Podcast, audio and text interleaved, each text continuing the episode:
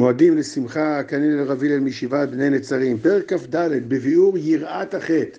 לפני שנתחיל לנסות להיכנס לתוך הפרק המאוד עמוק הזה, קודם כל צריך להקדים את המושג יראה, יראת שמיים, יראת השם. יראה תמיד בהקשרים שלנו נתפס כדבר אה, בהקשר שחור, אה, שלילי, כואב, מפחיד, אה, מאיים, אה, ההפך כאילו מאיזה שמחה וכדומה. האמת היא, אבל אנחנו יוצאים עכשיו מליל הסדר, אז באופן כללי, דרך אגב, כתוב במשנה ברורה שצריך להגיד את ההגדה באימה ויראה, ולכן לא בהסבה.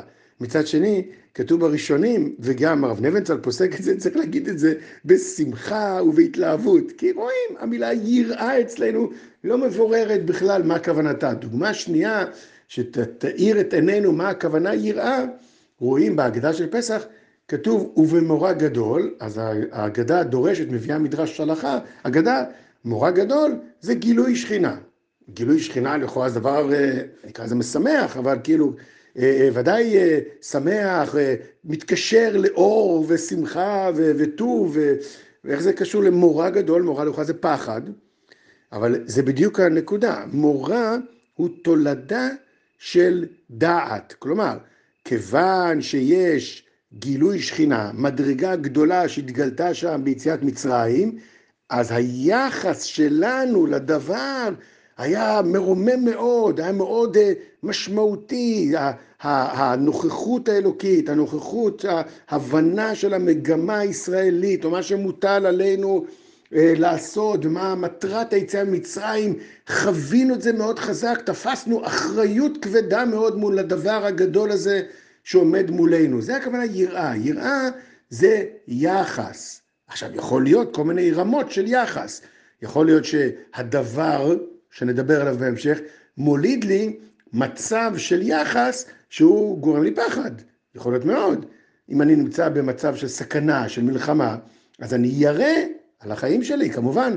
אבל אם אני נמצא במקום מאוד מרומם, שאני מבין את הגדלות של הדבר, את הנשגבות של הדבר, אז זה מוליד לי איזו תחושת שליחות, אולי עולה לי בראש עוד מעט יום העצמאות, יום הזיכרון, אני נמצא באיזה טקס של, של אזכרה ללוחמים, ו, ואני מתרומם שם להבין את המסירות נפש שלהם, אז זה מוליד אצלי יראה גדולה, לא פחד, לא מורא במובן ה, הילדותי, ההמוני, אלא מוליד אצלי תחושת רצון, שליחות ועשייה. אם כן, זה הכוונה יראה. יראת שמיים, הכוונה היחס לשמיים. עכשיו, זה כמובן צריך לפרט, טוב, אז ממה בנוי היחס הזה שלך?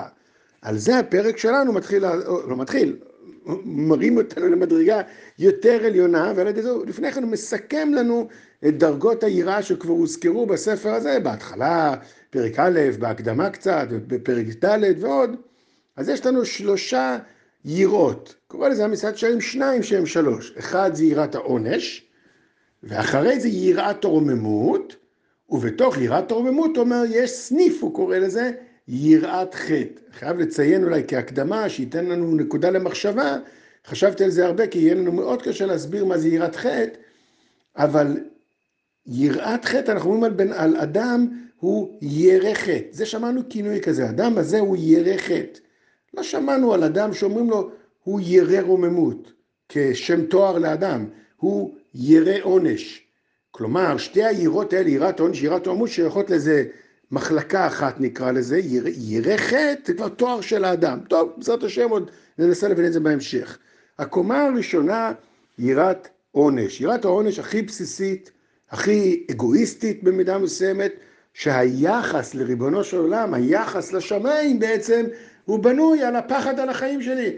אני מפחד על עצמי, אדם אוהב את עצמו, רוצה בטובתו, מפחד להינזק, מפחד לחטוף אה, מי יודע מה עונש, אז הוא עושה את הדברים מכוח הפחד שלו. זאת אומרת, זו, זו הכוונה, היראת השם שלו היא יראת העונש. כלומר, המניע ל, ליחס שלו, שהוא נותן לריבונו של עולם בחיים שלו, הוא העונש, הפחד על החיים שלו. לכן זה ייקרא יראת עונש. המניע זה העונש.